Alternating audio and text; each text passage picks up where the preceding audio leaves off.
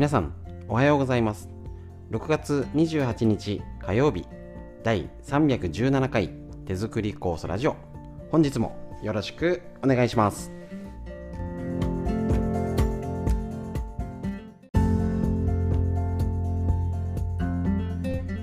はいこちら手作り酵素ラジオは埼玉県本庄市にあります芦沢治療院よりお届けしております。私の母親が手作り酵素を始めて35年ほど経ちまして北海道帯広市にあります十勝金星社川村文夫先生にご指導をいただきまして家族で長年酵素を飲みうちの子もねまだ飲んでますね。あのこう治療院ということで酵素の仕込み会勉強会いろんな形でやっておりました。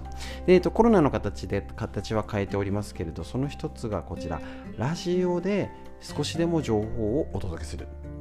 もちろん直接お会いするのが一番間違いないんですけれども、えねえっと、介護中だったり子育て中ご病気でね療養中の方だったら本庄来なくてもちょっとでもね勉強できるっていうのがこちらネットを使った便利さになりますのでぜひぜひ、えーと、耳から勉強するの一緒にやっていきましょう。いつものラインナップで、えーと、フリーでお話しするこちらのコーナーで、えーと脳にいいこと脳のことねみんな知りたい東洋医学の知恵なんてのをお届けしております。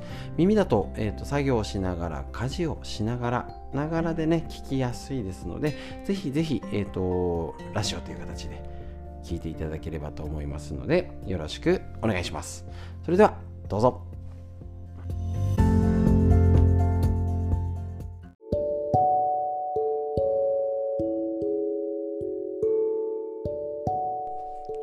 はい、それではフリーでお話しするこちらのコーナー。えーと、本当に今のコロナより熱中症が危険ですよね。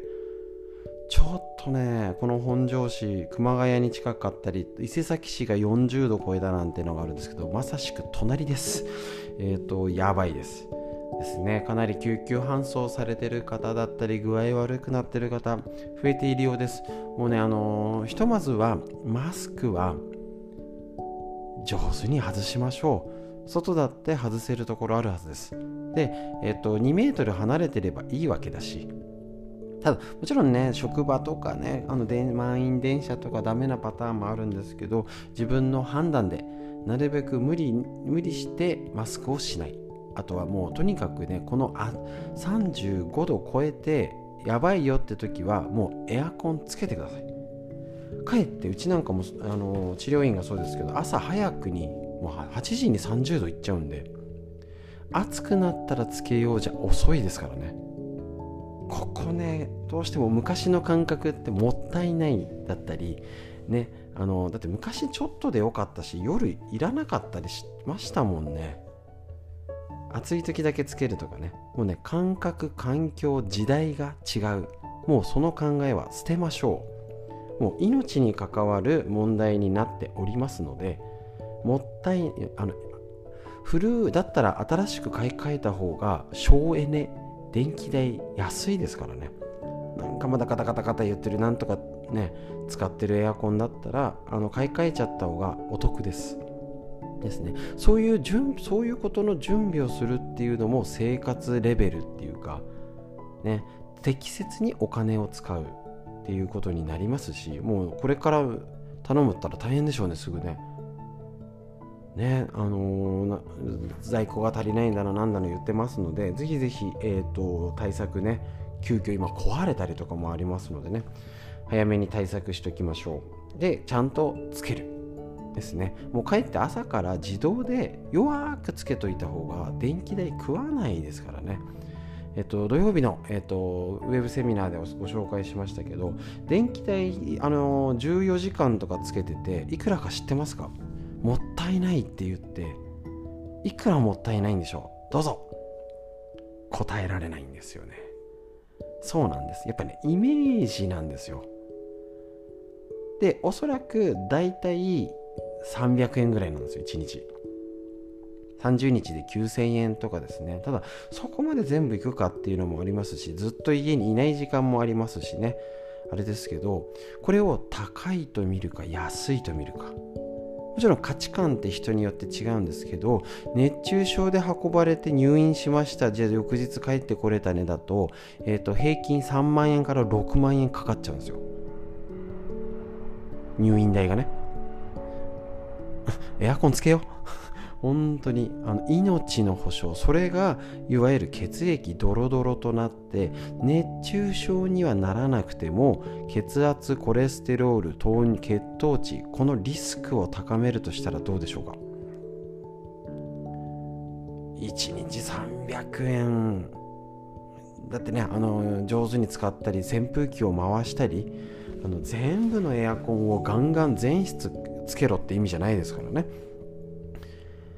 例えば1つとかを使って上手に窓も開けて弱く最初からつけて空気を循環させるとうちあれですね治療院の下えっと、酵素を仕込んだりとかするのとか治療室まで含めてもエアコン2台だけです。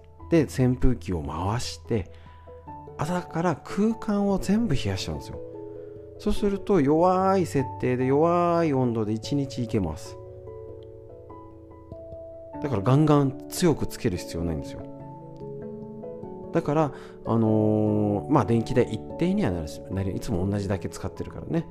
あのー、安いとは言いません。もちろんお金かかっちゃいます。だけどそれより命とか大切さまあ治療仕事なんであのね暑かったらできないんで しょうがなくつけてるんですけどあの、上手にですねやるっていうのがどれだけできるか。ですね。ここはなかなかでもね難しいっちゃ難しいんですよ。もちろんね。難しいんですけれどもぜひぜひやってもらいたい。ところに。なります。なので、えーと、熱中症対策。ちょっとね熱中症になりやすい人紹介します。暑さに体が慣れていない汗をかきにくい人いますよね。汗全然かかないんです。代謝が悪い。筋肉量が多い。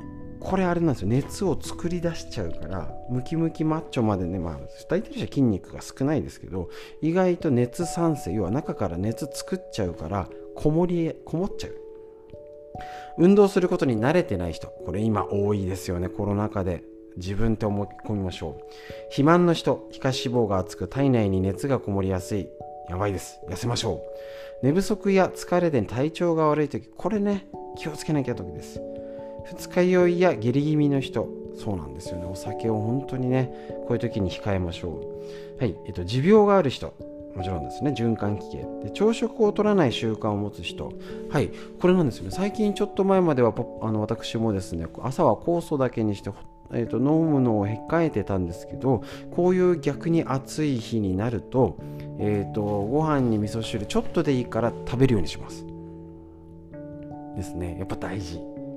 でそこで腸を動かしたいっていうのも目的もあるし16時間オートファジーとかあの人間は食べ過ぎだっていうのももちろんあると思うんですけどあのただ食べ過ぎない人は控えましょう。だけど聞いてみるとみんなが食べ過ぎてるかっていうわけじゃなくねそういう時になんか朝食べない方がいいって言われたから食べない。あの朝取らない取らなくて調子が良くなった人はいいんですよ。だけどなんとなく食べないとかじゃなくてやっぱねその加減コントロールは上手にした方がいいかなと思っておりますのでぜひぜひ、えーと、気をつけてねその辺やってみてください。はい、ということで、えーと本日のフリーのお話熱中症に気をつけましょう以上です。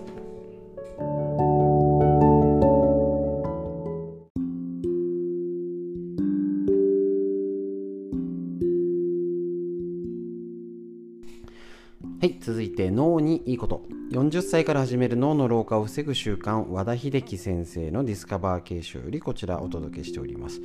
40歳から始めるといって働き盛りもちろんお仕事子育て頑張るためにこの防ぐ習慣ぜひ実践してみてください。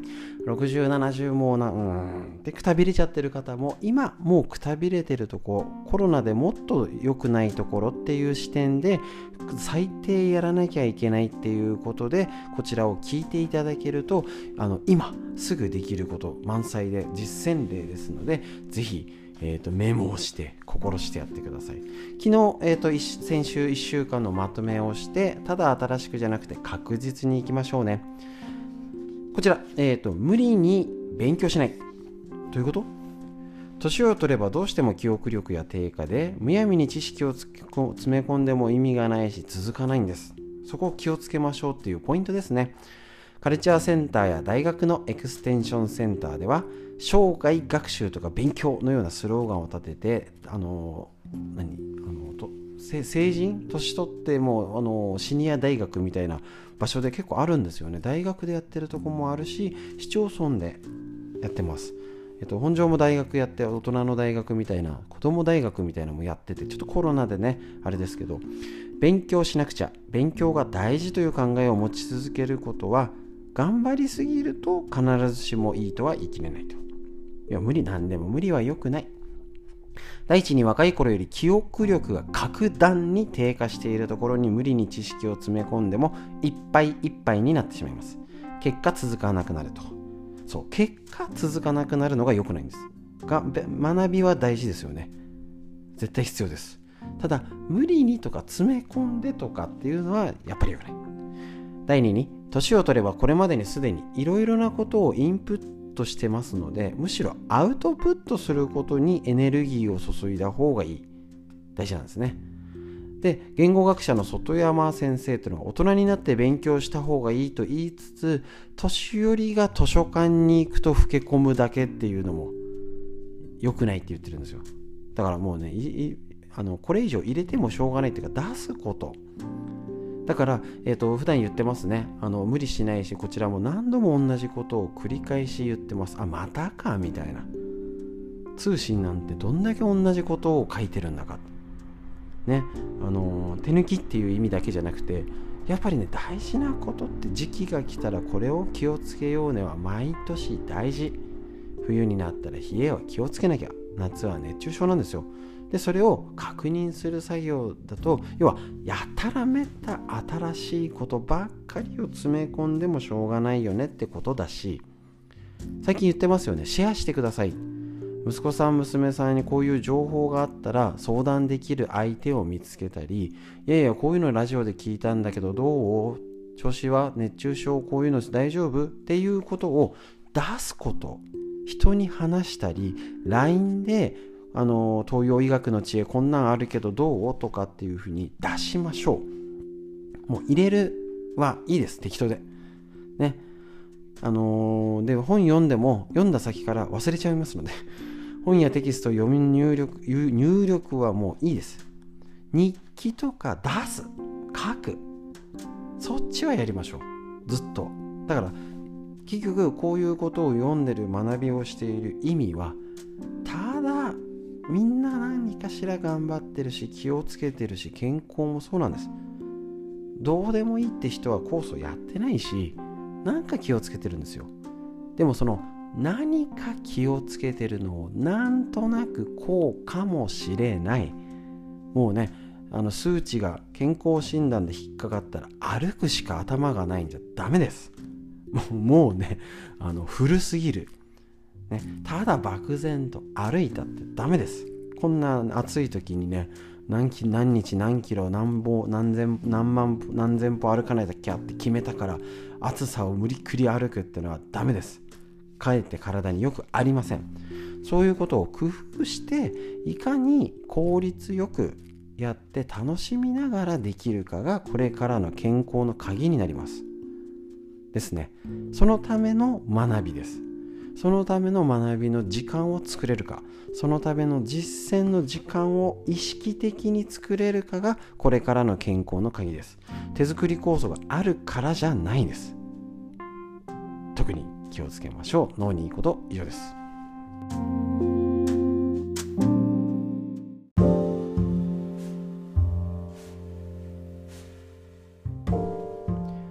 こちら続いてみんな知りたい東洋医学の知恵。緑薬品漢方堂の毎日漢方体と心をいたわる365のコツ桜井大輔先生夏目社よりこちらの本から6月28日のページを紹介していきたいと思います。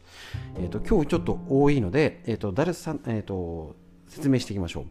えっと、だるさの原因は実に様々ですということで、こちら6月28日のページ。だるかったり疲れが取れなかったりする原因は実にたくさんあります。古典を見ても働きすぎ、お酒の飲みすぎ、病後、環境などさまざまな原因で、えーと、だるさが出るよって言われてます。このだるさの原因ありますよね、今もね。だってもう完全に熱中症です。暑さです。わ分かりきってますけど、一応原因を探るっていう解決策をちょっと見てみてください。働きすぎてはいませんか？適度な労働は私たちが正常な生活する上で大切なことですが、過ぎれば害になります。古典にも何事にもつけてがむしゃらになりすぎると疲労になると書かれています。今、働き方改革とは言われていますが、いろんなことで制約だったりコロナのせいで人と会えなくなってパソコンが増えたり余分な確認事項が増えたり違いますからね。ぜひ気をつけましょう。えっ、ー、と食事はきちんと取れていますか？適切な飲食が取れていない時も疲労します。暴飲暴食栄養不調変色過度の飲酒は胃腸を弱らせ栄養の吸収力やエネルギーを生み出す力を弱らせてしまうからです。ですね。食事。もうねとにかく東洋医学やっぱ食事はもう間違いないんですよね。病後に無理はしていませんか？病気の回復がうまくいかず疲労が取れないというケースもあります。大病をしてその後の休息が十分に取れない時もだるさや疲れが取れなくなります。これは妊娠出産にも同じことが言えると思います。医薬品の間違った使い方でもだるさが生まれると言われます。こういうことで病後産後無理しちゃダメなんですね。昔はこれを大事にしたんですよね。体が弱くありませんか？生まれながらに虚弱体質って方いますよね。両親が虚弱な場合はその子も虚弱になるんですがこれ一つ付け加えると結構弱い方の方がこれ気をつけようって言ってあここから無理したらやばいっていうのも知ってるんですよ。あるあるです。かえって何にも悪くないよ丈夫だよ元気だよっていう人が結構男の人で多いんですけどいや別にこれぐらいじゃ大丈夫だよ大丈夫だよっつって気をつけな気をつけなとか言って大丈夫だよって言って一気に悪くなるとか。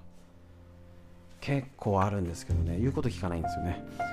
でだから結あの弱いのはダメっていうんじゃなくてだるさの原因にはなるけどそこそここれぐらいならまだ悪いなりの平常と平常運転とこれはやまずいから休んどこうって知ってるんですよね。はい。続いて何事も過ぎてはいませんか？横になりすぎる座りすぎる立ちすぎる歩きすぎる。気をつけましょう。もう歩くことだけがね命って思ってる人は夏とか歩けなくなったら健康じゃないのかと。違いますからね。他にもいくらでもありますしね。あのー、座りすぎる。大丈夫でしょうか？気をつけてください。座るところにティッシュからリモコンから充電器すべて置いてありませんでしょうか？何事もやりすぎたら良くない。だるさの原因を探りましょう。という医学の知恵。以上です。